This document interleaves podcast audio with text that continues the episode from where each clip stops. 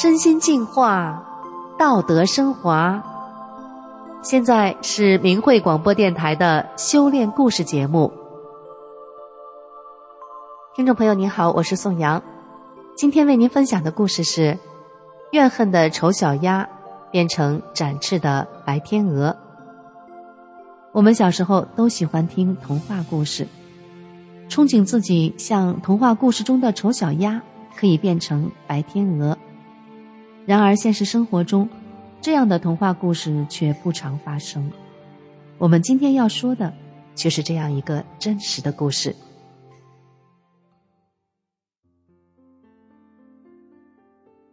我是一个老实的农村女子，一九六二年出生，已经上六十岁了。我九岁那年，和大我两岁的女孩打架，她骑在我身上，把我压到水田里。狠狠的把我的头按到泥水里。后来是别人把我从泥巴里扒出来的。从那以后，我的耳朵就开始发炎、流脓血，好大的声音都听不见。父母为了治疗我的耳疾，带着我四处求医，花了不少钱。我也吃了不少药，却无济于事。在我可以上学的时候，中共推动了文化大革命，破四旧。批判中国至圣先师孔子，把打零分当成英雄好汉。我们小孩被迫天天去干活，种田、种菜、种烟草，烧砖建学校，所以也没正式上过几堂课。我的童年就是在烦恼、痛苦、泪水中度过的。因为耳聋，一直到我二十六岁那年，父母才帮我找个婆家出嫁了。原本以为嫁了人日子会好些，谁知我的丈夫是一个和人打架、服刑九年后刚出狱的人。他总是在外面吃喝嫖赌，从不顾家。我的丈夫租摩托车赚钱，可是钱从不给我，只给他妈。而我的婆婆又老欺负我，好像和我有深仇大恨。婆婆也常教唆大伯、丈夫一起打我。有一次，我在床上给孩子喂奶，丈夫一拳重重打在我肚子上，我痛得久久说不出话，肚子肿得像孕妇，去医院也治不好。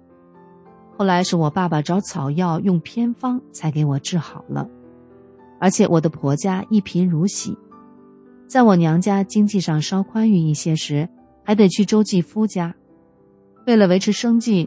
我背着孩子去菜市场卖菜、卖水果、卖粥，赚点钱给家里用。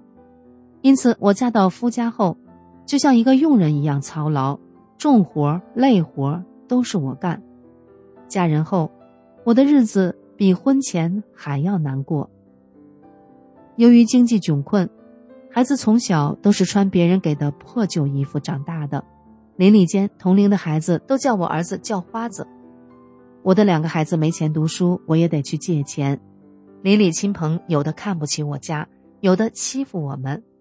每次的鄙视都让我无地自容，每次的嘲弄都在我心上的伤口撒盐。我的心在淌血，我整天泡在痛苦中。有一次，我再也受不了这种日子了，于是我离家出走去了广州打工。后来，我因为舍不得孩子。担心孩子没人照顾，就又回家了。可是，我还是想不开，我觉得走投无路，想去寻死。当我走到河边，又想起年幼的孩子，于是我又迈着沉重的脚步回家了。我每天吃不好，睡不好，年纪轻轻，脸色灰暗，人有气无力。别人说我像个老太婆，我抱怨生活不公。为了排解、抵抗苦难，我学会了咒骂。我的心中充满了怨恨，我经常恨得咬牙切齿。就这样，我不仅耳聋，我的内心也逐渐的变得阴暗而恶毒。我从外到内，彻底变成了一个丑小鸭。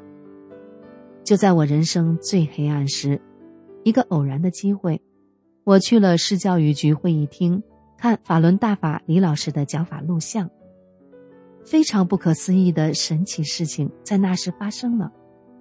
在我看讲法录像时，我整个身体像羽毛一样轻飘飘的，身体好像空空的，什么都没有。这种感觉美妙极了。我感觉到自己身体上什么病痛都没有了，我的耳朵再也不痛不流脓血，我听得见声音了。这个奇迹让我内心喜悦，无以言表。那是一九九八年，当时我三十六岁。原来这是法轮功李洪志师傅在净化我的身体，我立即开始修炼法轮功，而随着我的修炼，大法也净化了我的心灵，我心中怨恨的坚冰融化了，我的心渐渐充满了阳光，脸上有了久违的笑容，我渐渐明白了自己人生苦难的因缘。我似乎不再怨恨，而更能勇敢的面对种种的苦难。我的身心逐渐的变化，我从黑色的阴暗，逐渐的进化成白色而善良。奇妙的是，当我放下心中的不平之后，我原本艰难的生活处境也开始转变了。由于我们居住的这个村子在城市郊区，在我修炼法轮功后不久，我们村就被划为城镇。土地价格一路飙升，生产队要分土地，大家为了争地都吵得不可开交。丈夫是个好玩的人，家里啥事儿也不管，自然也就不管这事儿。我家生计很困窘，是很迫切需要分到土地来改善生活的。但是法轮功师傅说，我们修炼人讲随其自然，是你的东西不丢，不是你的东西你也争不来。我是修炼人，我要按照大法的要求去做，所以我没有去争。那天下午，为了分两块土地，大家争得脸红脖子粗的。第二天早晨，队里却来了人，他对我说：“这两块地就归你家了。”我听到这个结果非常意外，凭我家的人脉是抢都抢不来的，本来绝对分不到的两块地，却莫名的就分给了我们。我和丈夫东拼西凑弄点钱，把这两块地建成套房，全部出售了，赚了三十多万。从此，我家经济有了点起色，这也使我家彻底摆脱了往日的那种窘困。然而，我的丈夫只顾吃喝玩乐，啥也不管，从没见他赚钱回家，还四处欠债。我的女儿没有工作，儿子不仅没有工作，还向我要钱。后来。家里只剩下十多万元钱了，但是，因为我家位于市场边繁华地带，我家周围的房子和土地都已经改建成了高楼了，只有我家住的还是两间改造的简陋土房，屋顶还漏水。由于住房地势低，周围污水都流到我家门口，臭气难闻，进出不便。迫于形势，我家房子急需改建，但说要改造房子建楼。对我家简直是天方夜谭，是我想都不敢想的事。但是这件我想都不敢想的事情，后来却出现了转机。因为我家右边是块空地，还有几个人的猪栏，经过几番的协商，这些地主们同意高价把地出售给我家去建房。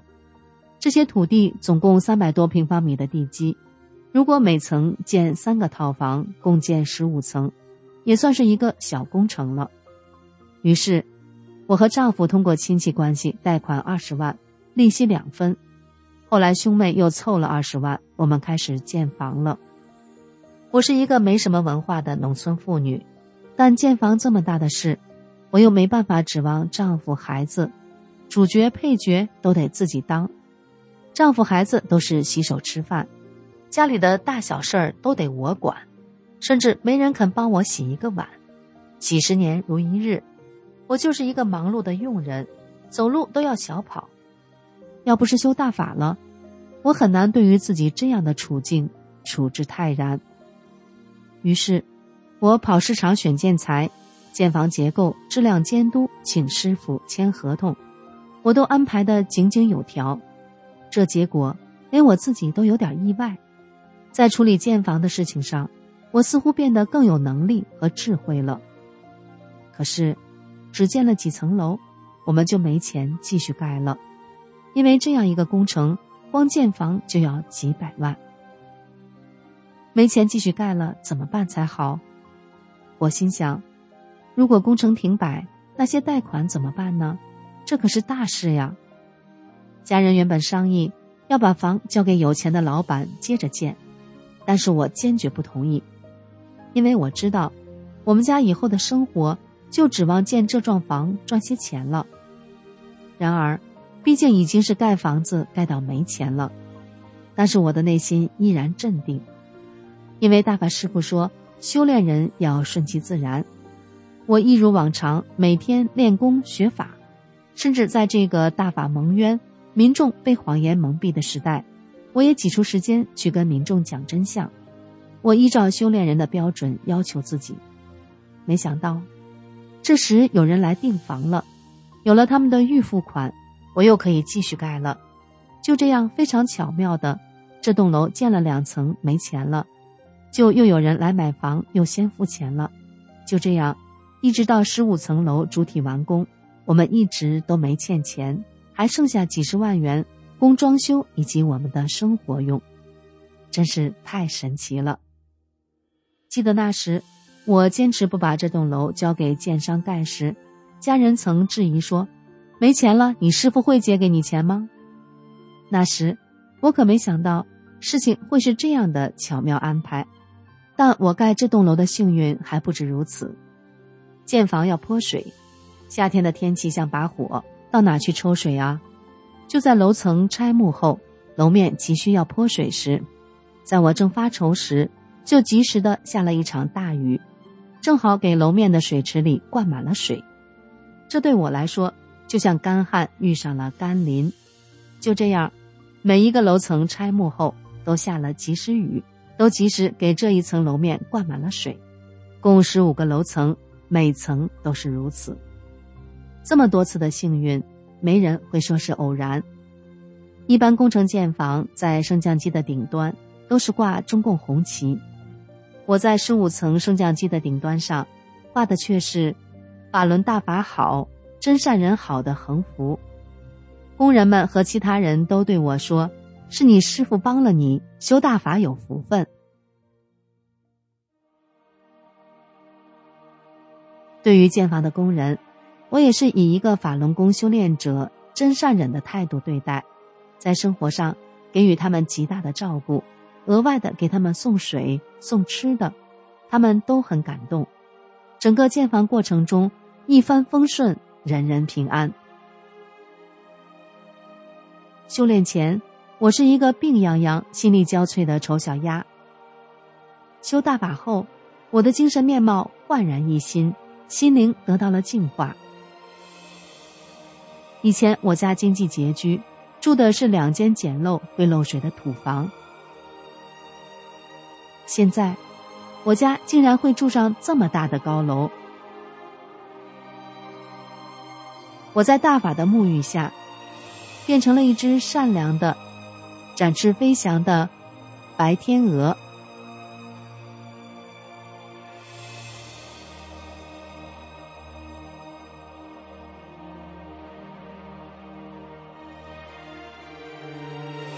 好的，听众朋友，丑小鸭变白天鹅的故事就为您分享到这里。